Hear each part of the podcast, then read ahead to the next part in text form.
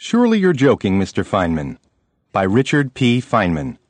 Copyright 1985 by Richard P. Feynman and Ralph Leighton.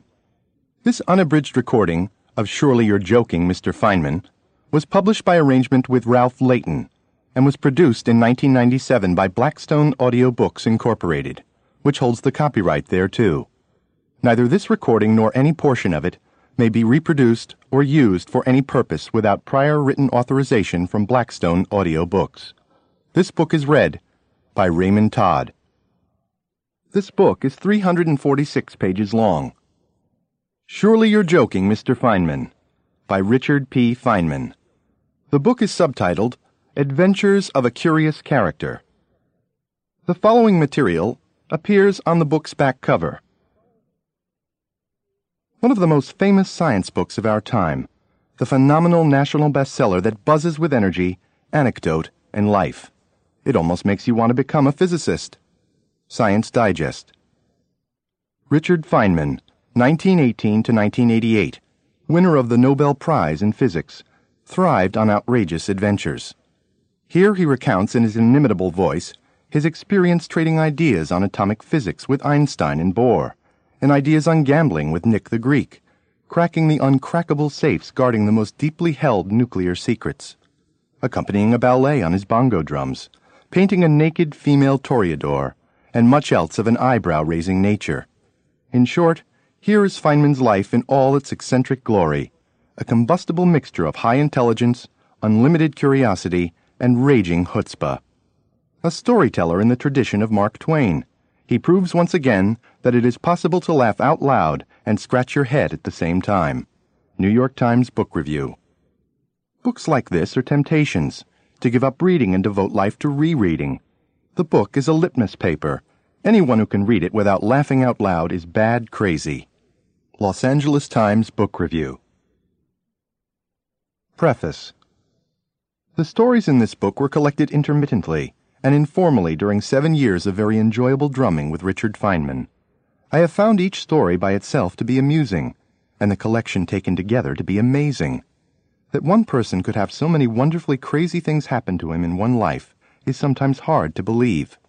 That one person could invent so much innocent mischief in one life is surely an inspiration. Ralph Leighton. Introduction I hope these won't be the only memoirs of Richard Feynman. Certainly the reminiscences here give a true picture of much of his character his almost compulsive need to solve puzzles, his provocative mischievousness, his indignant impatience with pretension and hypocrisy, and his talent for one upping anybody who tries to one up him. This book is great reading, outrageous, shocking, still warm and very human.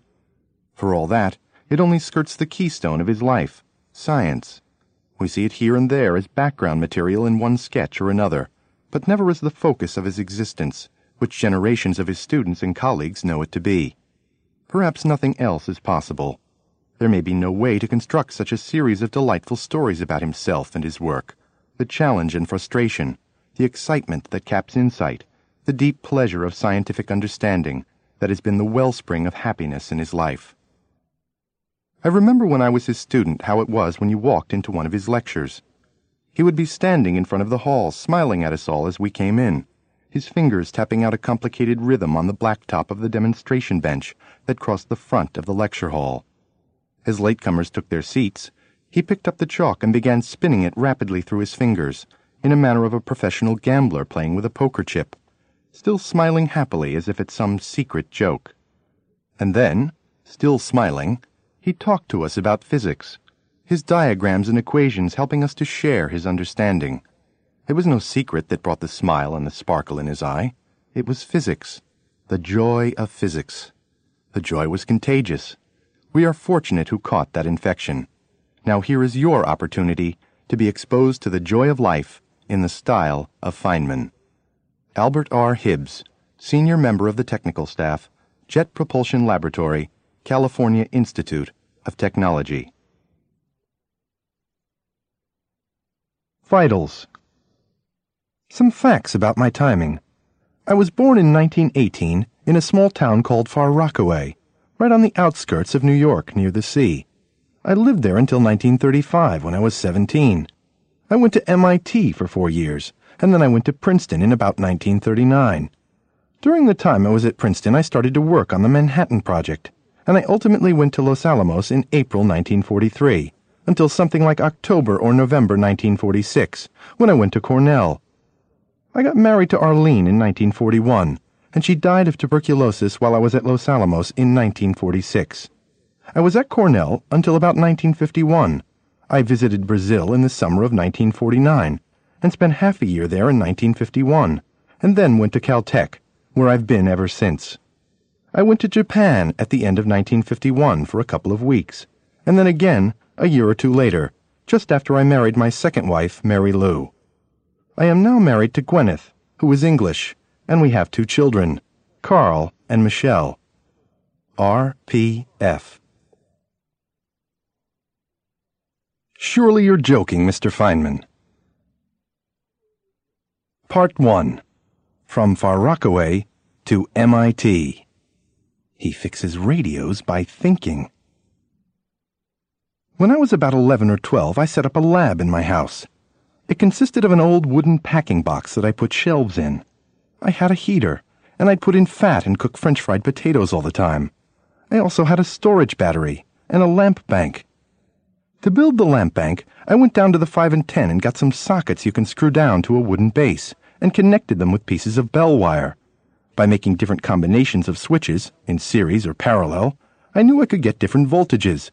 But what I hadn't realized was that a bulb's resistance depends on its temperature. So the results of my calculations weren't the same as the stuff that came out of the circuit. But it was all right. And when the bulbs were in series, all half lit, they would glow. Very pretty. It was great. I had a fuse in the system, so if I shorted anything, the fuse would blow. Now I had to have a fuse that was weaker than the fuse in the house, so I made my own fuses by taking tinfoil and wrapping it around an old burnt out fuse. Across my fuse I had a 5 watt bulb, so when my fuse blew, the load from the trickle charger that was always charging the storage battery would light up the bulb. The bulb was on the switchboard behind a piece of brown candy paper. It looks red when a light's behind it. So if something went off, I'd look up to the switchboard, and there would be a big red spot where the fuse went. It was fun. I enjoyed radios. I started with a crystal set that I bought at the store, and I used to listen to it at night in bed while I was going to sleep through a pair of earphones. When my mother and father went out until late at night, they would come into my room and take my earphones off and worry about what was going into my head while I was asleep. About that time, I invented a burglar alarm, which was a very simple minded thing. It was just a big battery and a bell connected with some wire. When the door to my room opened, it pushed the wire against the battery and closed the circuit, and the bell would go off. One night, my mother and father came home from a night out, and very, very quietly, so as not to disturb the child, opened the door to come into my room to take my earphones off. All of a sudden, this tremendous bell went off with a hell of a racket. Bong, bong, bong, bong, bong. I jumped out of bed yelling, It worked! It worked! I had a Ford coil a spark coil from an automobile, and I had the spark terminals at the top of my switchboard. I would put a Raytheon RH tube, which had argon gas in it, across the terminals, and the spark would make a purple glow inside the vacuum. It was just great. One day, I was playing with the Ford coil, punching holes in the paper with the sparks, and the paper caught on fire. Soon I couldn't hold it any more because it was burning near my fingers so I dropped it in a metal wastebasket which had a lot of newspapers in it. Newspapers burn fast, you know, and the flame looked pretty big inside the room. I shut the door so my mother, who was playing bridge with some friends in the living room, wouldn't find out there was a fire in my room, took a magazine that was lying nearby, and put it over the wastebasket to smother the fire. After the fire was out, I took the magazine off, but now the room began to fill up with smoke.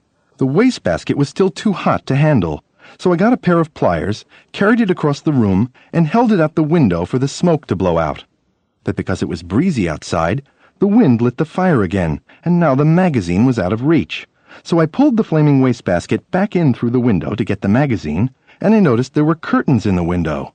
It was very dangerous. Well, I got the magazine, put the fire out again, and this time kept the magazine with me while I shook the glowing coals out of the wastepaper basket onto the street two or three floors below. Then I went out of my room, closed the door behind me, and said to my mother, I'm going out to play. And the smoke went out slowly through the windows. I also did some things with electric motors and built an amplifier for a photocell that I bought that could make a bell ring when I put my hand in front of the cell. I didn't get to do as much as I wanted to because my mother kept putting me out all the time to play, but I was often in the house, fiddling with my lab. I bought radios at rummage sales. I didn't have any money, but it wasn't very expensive. They were old, broken down radios, and I'd buy them and try to fix them. Usually they were broken in some simple minded way. Some obvious wire was hanging loose, or a coil was broken or partly unwound, so I could get some of them going. On one of these radios one night, I got WACO in Waco, Texas. It was tremendously exciting. On this same tube radio up in my lab, I was able to hear a station up in Schenectady called WGN. Now, all of us kids, my two cousins, my sister, and the neighborhood kids, listened on the radio downstairs to a program called the Eno Crime Club. Eno effervescent salts.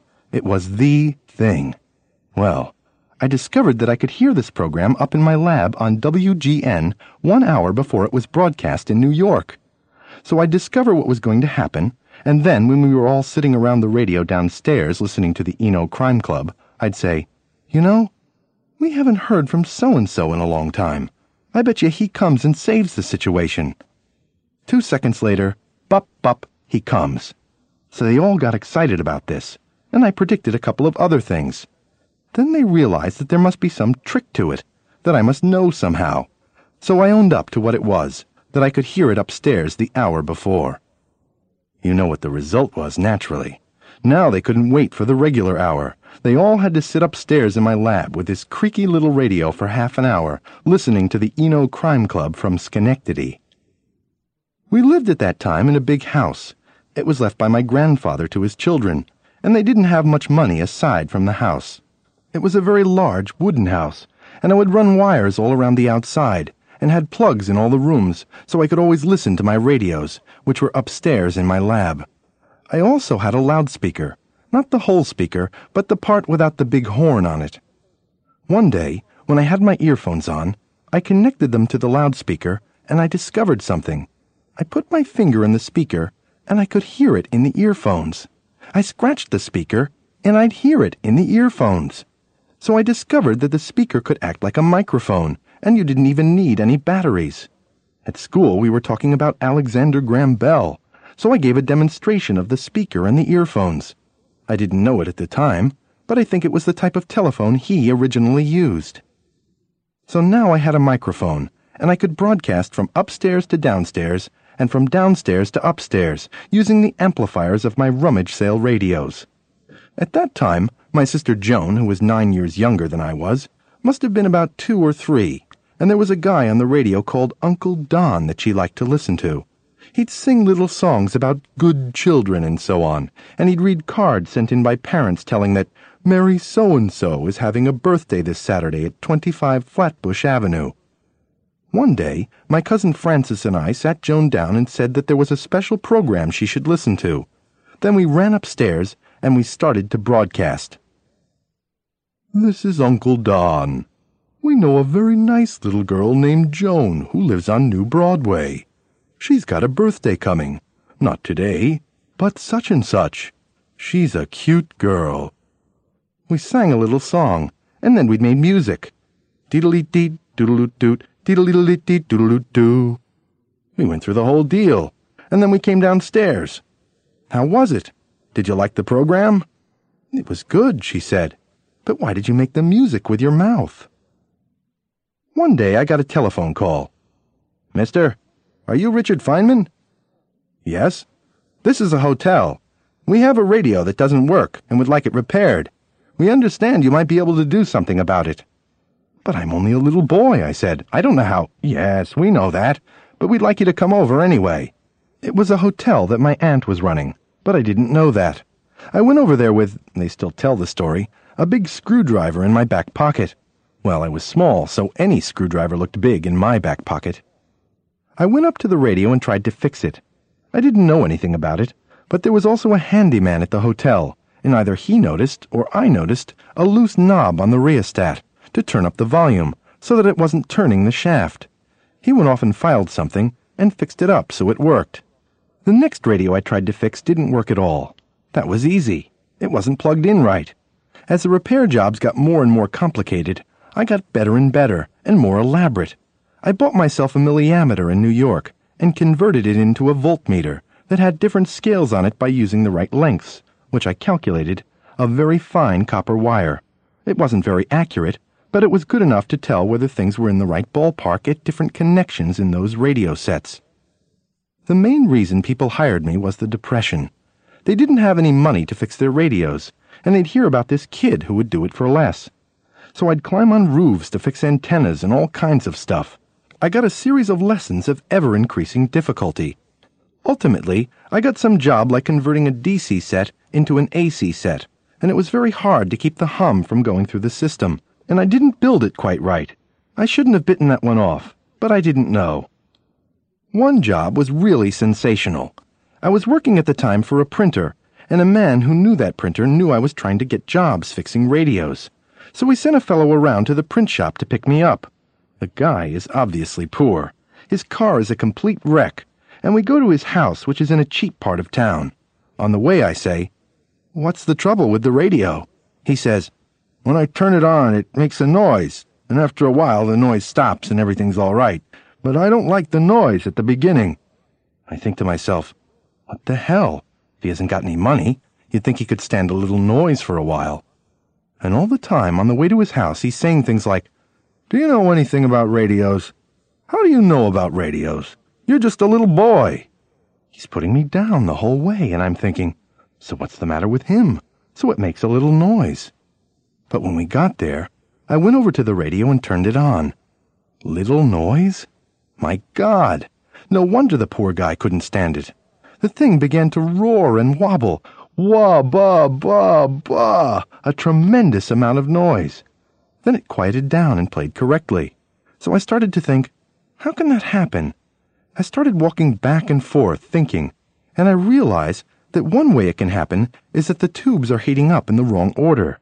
That is, the amplifier's all hot, the tubes are ready to go, and there's nothing feeding in, or there's some back circuit feeding in, or something wrong in the beginning part, the RF part, and therefore it's making a lot of noise, picking up something.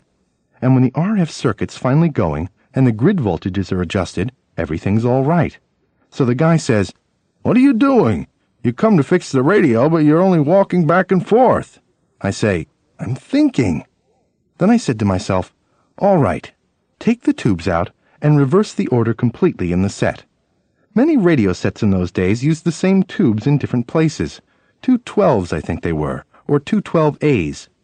So I changed the tubes around, stepped to the front of the radio, turned the thing on, and it's as quiet as a lamb.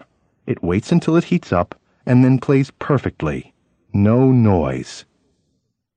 When a person has been negative to you, and then you do something like that, they're usually a hundred percent the other way, kind of to compensate.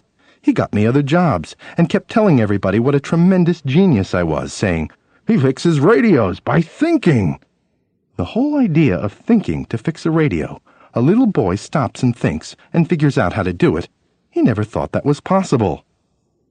Radio circuits were much easier to understand in those days because everything was out in the open. After you took the set apart, it was a big problem to find the right screws. You could see this was a resistor, that's a condenser, Here's a this, there's a that. They were all labeled. And if wax had been dripping from the condenser, it was too hot, and you could tell that the condenser was burned out. If there was charcoal on one of the resistors, you knew where the trouble was. Or, if you couldn't tell what was the matter by looking at it, you'd test it with your voltmeter and see whether voltage was coming through. The sets were simple. The circuits were not complicated. The voltage on the grids was always about one and a half or two volts, and the voltages on the plates were 100 or 200 DC. So it wasn't hard for me to fix a radio by understanding what was going on inside, noticing that something wasn't working right, and fixing it. Sometimes it took quite a while.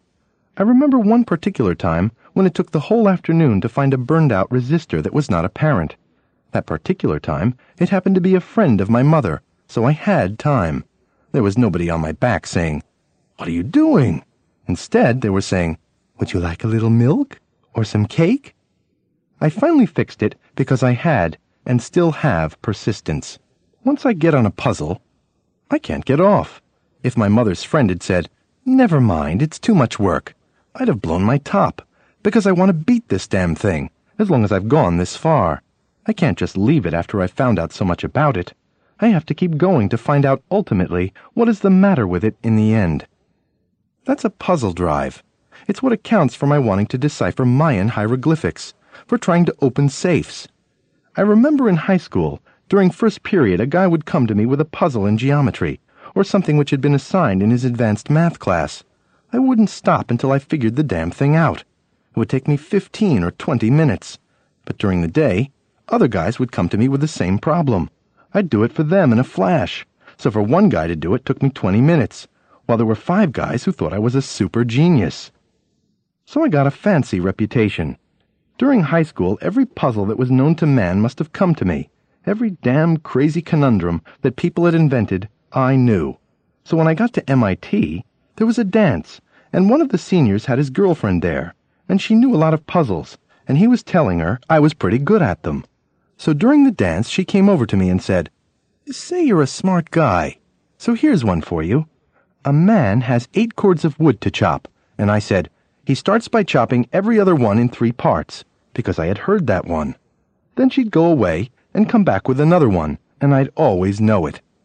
This went on for quite a while, and finally, near the end of the dance, she came over, looking as if she was going to get me for sure this time, and she said, a mother and daughter are traveling to Europe. The daughter got the bubonic plague. She collapsed. That was hardly enough clues to get the answer to that one. It was the long story about how a mother and a daughter stop at a hotel and stay in separate rooms, and the next day the mother goes to the daughter's room, and there's nobody there, or somebody else is there, and she says, Where's my daughter? And the hotel keeper says, What daughter? And the register's got only the mother's name, and so on, and so on and there's a big mystery as to what happened.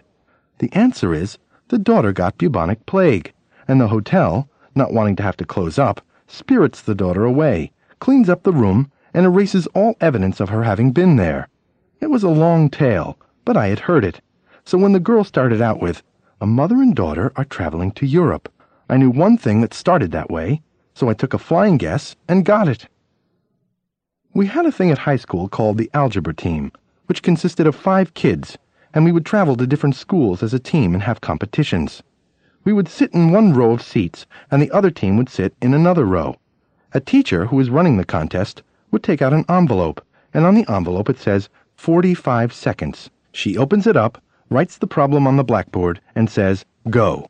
So you really have more than 45 seconds, because while she's writing, you can think. Now the game was this. You have a piece of paper, and on it you can write anything. You can do anything. The only thing that counted was the answer. If the answer was six books, you'd have to write six and put a big circle around it. If what was in the circle was right, you won. If it wasn't, you lost. One thing was for sure. It was practically impossible to do the problem in any conventional, straightforward way, like putting A is the number of red books, B is the number of blue books, grind, grind, grind, until you get six books. That would take you 50 seconds, because the people who set the timings on these problems had made them all a trifle short. So you had to think, is there a way to see it? Sometimes you could see it in a flash, and sometimes you'd have to invent another way to do it, and then do the algebra as fast as you could. It was wonderful practice, and I got better and better, and I eventually got to be the head of the team. So I learned to do algebra very quickly, and it came in handy in college. When we had a problem in calculus, I was very quick to see where it was going and to do the algebra fast. Another thing I did in high school was to invent problems and theorems. I mean, if I were doing any mathematical thing at all, I would find some practical example for which it would be useful. I invented a set of right triangle problems, but instead of giving the lengths of two of the sides to find the third, I gave the difference of the two sides. A typical example was there's a flagpole and there's a rope that comes down from the top. When you hold the rope straight down, it's three feet longer than the pole, and when you pull the rope out tight, it's five feet from the base of the pole. How high is the pole? I developed some equations for solving problems like that, and as a result, I noticed some connection. Perhaps it was sine squared plus cosine squared equals 1 that reminded me of trigonometry. Now, a few years earlier, perhaps when I was 11 or 12, I had read a book on trigonometry that I had checked out from the library, but the book was by now long gone. I remembered only that trigonometry had something to do with relations between sines and cosines. So I began to work out all the relations by drawing triangles, and each one I proved by myself. I also calculated the sine, cosine, and tangent of every five degrees, starting with the sine of five degrees as given by addition and half-angle formulas that I had worked out. A few years later, when we studied trigonometry in school, I still had my notes, and I saw that my demonstrations were often different from those in the book. Sometimes, for a thing where I didn't notice a simple way to do it, I went all over the place till I got it. Other times, my way was most clever. The standard demonstration in the book was much more complicated. So sometimes I had 'em beat, and sometimes it was the other way round. While I was doing all this trigonometry, I didn't like the symbols for sine, cosine, tangent, and so on. To me, sine F looked like S times I times N times F. So I invented another symbol, like a square root sign, that was a sigma with a long arm sticking out of it, and I put the F underneath. For the tangent, it was a tau with the top of the tau extended, and for the cosine, I made a kind of gamma, but it looked a little bit like the square root sign. Now the inverse sign was the same sigma, but left to right, reflected, so that it started with the horizontal line with the value underneath, and then the sigma. That was the inverse sign, not sine to the negative 1 f. That was crazy. They had that in books. To me, sine to the negative 1 meant 1 over sine, the reciprocal, so my symbols were better. I didn't like f, parentheses, x, close parentheses. That looked to me like f times x. I also didn't like dy over dx. You have a tendency to cancel the d's. So I made a different sign, something like an ampersand sign. For logarithms, it was a big L extended to the right, with the thing you take the log of inside, and so on. I thought my symbols were just as good, if not better, than the regular symbols. Doesn't make any difference what symbols you use, but I discovered later that it does make a difference. Once, when I was explaining something to another kid in high school, without thinking I started to make these symbols, and he said, What the hell are those? I realized then, if I'm going to talk to anybody else, I'll have to use the standard symbols. So I eventually gave up my own symbols. I had also invented a set of symbols for the typewriter, like Fortran has to do, so I could type equations. I also fixed typewriters with paper clips and rubber bands. The rubber bands didn't break down like they do here in Los Angeles. But I wasn't a professional repairman. I just fixed them so they would work. But the whole problem of discovering what was the matter and figuring out what you have to do to fix it, that was interesting to me, like a puzzle. String beans. I must have been 17 or 18 when I worked one summer in a hotel run by my aunt. I don't know how much I got, $22 a month, I think, and I alternated 11 hours one day and 13 the next, as a desk clerk or as a busboy in the restaurant. And during the afternoon, when you were desk clerk, you had to bring milk up to Mrs. D, an invalid woman who never gave us a tip. That's the way the world was. You worked long hours and got nothing for it. Every day. This was a resort hotel by the beach on the outskirts of New York City. The husbands would go to work in the city and leave the wives behind to play cards, so you would always have to get the bridge tables out. Then at night, the guys would play poker, so you get the tables ready for them, clean out the ashtrays, and so on. I was always up until late at night, like two o'clock, so it really was thirteen and eleven hours a day. There were certain things I didn't like such as tipping. I thought we should be paid more and not have to have any tips. But when I proposed that to the boss, I got nothing but laughter. She told everybody, Richard doesn't want his tips. he doesn't want his tips. the world is full of this kind of dumb smart aleck who doesn't understand anything. Anyway, at one stage, there was a group of men who, when they'd come back from working in the city, would right away want ice for their drinks. Now, the other guy working with me had really been a desk clerk. He was older than I was, and a lot more professional. One time he said to me, Listen, we're always bringing ice up to that guy Unger, and he never gives us a tip, not even ten cents. Next time, when they ask for ice, just don't do a damn thing. Then they'll call you back, and when they call you back, you say, Oh, I'm sorry. I forgot. We're all forgetful sometimes. So I did it, and Unger gave me fifteen cents. But now, when I think back on it, I realize that the other desk clerk, the professional, had really known what to do. Tell the other guy to take the risk of getting into trouble. He put me to the job of training this fellow to give tips. He never said anything. He made me do it. I had to clean up tables in the dining room as a busboy. You pile all this stuff from the tables onto a tray at the side, and when it gets high enough, you carry it into the kitchen. So you get a new tray, right? You should do it in two steps. Take the old tray away and put in a new one. But I thought, I'm going to do it in one step. So I tried to slide the new tray under and pull the old tray out at the same time, and it slipped. Bang! All the stuff went on the floor. And then naturally the question was, What were you doing? How did it fall? Well, how could I explain that I was trying to invent a new way to handle trays? Among the desserts, there was some kind of coffee cake that came out very pretty on a doily, on a little plate. But if you would go in the back, you'd see a man called the pantry man. His problem was to get the stuff ready for desserts. Now, this man must have been a miner or something, heavy built, with very stubby, rounded, thick fingers. He'd take this stack of doilies, which are manufactured by some sort of stamping process, all stuck together, and he'd take these stubby fingers and try to separate the doilies to put them on the plates. I always heard him say, Damn these doilies, while he was doing this, and I remember thinking, what a contrast. The person sitting at the table gets this nice cake on a doilied plate, while the pantry man back there with his stubby thumbs is saying, Damn these doilies. So that was the difference between the real world and what it looked like.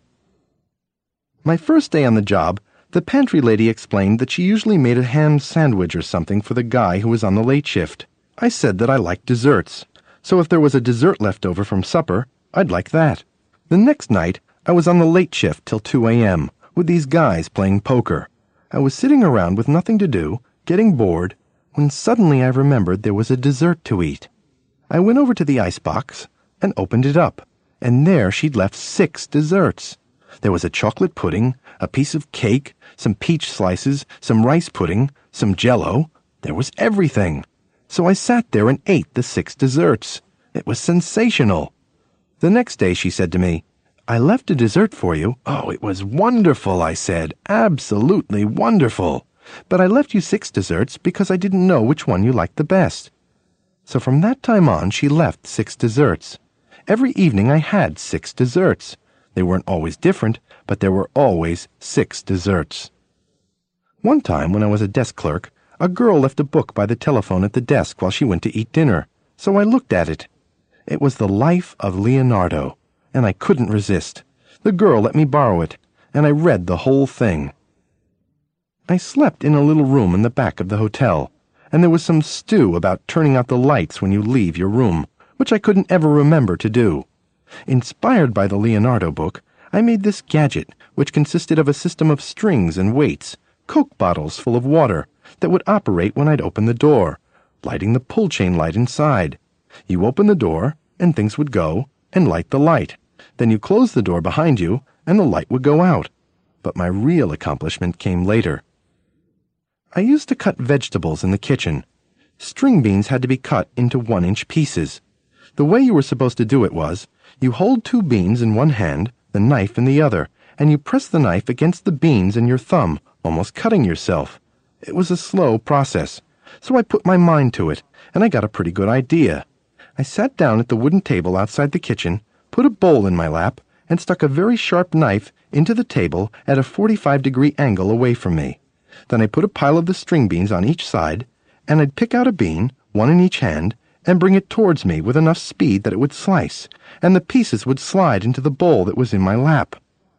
So I'm slicing beans, one after the other, jig, jig, jig, jig, jig, and everybody's giving me the beans, and I'm going like 60, when the boss comes by and says, What are you doing? I say, Look at the way I have of cutting beans. And just at that moment, I put a finger through instead of a bean. Blood came out and went on the beans, and there was a big excitement. Look how many beans you spoiled! What a stupid way to do things! And so on. So I was never able to make any improvement, which would have been easy, with a guard or something. But no, there was no chance for improvement. I had another invention, which had a similar difficulty. We had to slice potatoes after they'd been cooked, for some kind of potato salad. They were sticky and wet, and difficult to handle. I thought of a whole lot of knives parallel in a rack coming down and slicing the whole thing. I thought about this a long time, and finally I got the idea of wires in a rack. So I went to the 5 and 10 to buy some knives or wires, and saw exactly the gadget I wanted. It was for slicing eggs. The next time the potatoes came out, I got my little egg slicer out and sliced all the potatoes in no time, and sent them back to the chef. The chef was a German a great big guy who was king of the kitchen, and he came storming out, blood vessels sticking out of his neck, livid red. What's the matter with the potatoes? he says. They are not sliced. I had them sliced, but they were all stuck together. He says, How can I separate them? Stick 'em in water, I suggest. In water? Yeah! Another time I had a really good idea. When I was desk clerk, I had to answer the telephone. When a call came in, something buzzed, and a flap came down on the switchboard so you could tell which line it was. Sometimes, when I was helping the women with the bridge tables, or sitting on the front porch in the middle of the afternoon, when there were very few calls, I'd be some distance from the switchboard when suddenly it would go. I'd come running to catch it, but the way the desk was made, in order to get to the switchboard, you had to go quite a distance further down, then around in behind, then back up to see where the call was coming from. It took extra time. So I got a good idea. I tied threads to the flaps on the switchboard, and strung them over the top of the desk and then down, and at the end of each thread I tied a little piece of paper. Then I put the telephone talking piece up on the top of the desk, so I could reach it from the front. Now, when a call came, I could tell which flap was down by which piece of paper was up, so I could answer the phone appropriately from the front to save time. Of course, I still had to go around back to switch it in, but at least I was answering it. I'd say, just a moment, and then go around to switch it in. I thought that was perfect, but the boss came by one day, and she wanted to answer the phone, and she couldn't figure it out. Too complicated. What are all these papers doing? Why is the telephone on this side? Why don't you. Rah! I tried to explain. It was my own aunt, that there was no reason not to do that. But you can't say that to anybody who's smart, who runs a hotel. I learned there that innovation is a very difficult thing in the real world. Who stole the door? At MIT, the different fraternities all had smokers, where they tried to get the new freshmen to be their pledges. And the summer before I went to MIT, I was invited to a meeting in New York of Phi Beta Delta, a Jewish fraternity. In those days, if you were Jewish or brought up in a Jewish family, you didn't have a chance in any other fraternity. Nobody else would look at you. I wasn't particularly looking to be with other Jews, and the guys from the Phi Beta Delta fraternity didn't care how Jewish I was. In fact, I didn't believe anything about that stuff, and was certainly not in any way religious.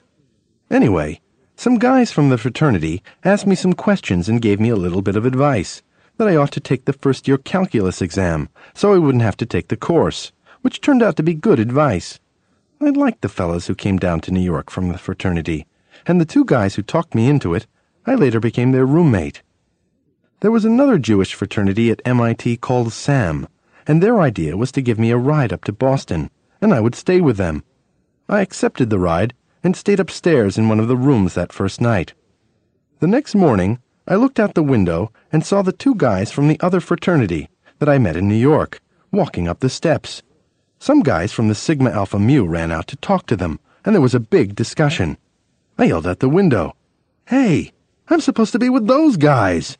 And I rushed out of the fraternity without realizing that they were all operating, competing for my pledge. I didn't have any feelings of gratitude for the ride or anything.